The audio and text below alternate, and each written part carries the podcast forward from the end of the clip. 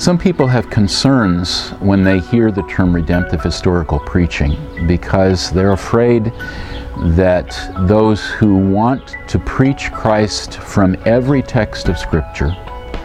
and to pay attention to the location of every text of Scripture in terms of a unified flow of redemptive history are going to ignore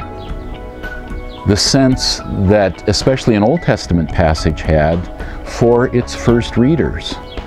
That we're going to try to import into an Old Testament text a meaning that they would have no clue about whatsoever. Now, I think, among other things, that we're told in the Bible itself that the Old Testament prophets did not always fully understand the message that God was giving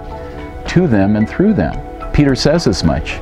in 1 Peter chapter 1 that the prophets were asking about the person of Christ and the time in which he would come. And it was revealed to them not all the details but that they were not serving themselves but a future generation the generation in which Peter's readers and we live now that Christ has come.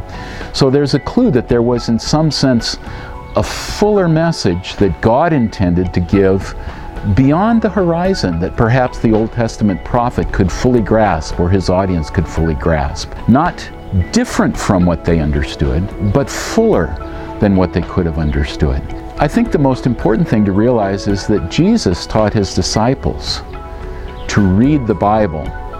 and particularly for them, of course, it was the Old Testament scriptures, the law of Moses, the prophets, the writings, beginning with the book of Psalms as the Hebrew canon is put together, to read the whole Old Testament scriptures as pointing to himself,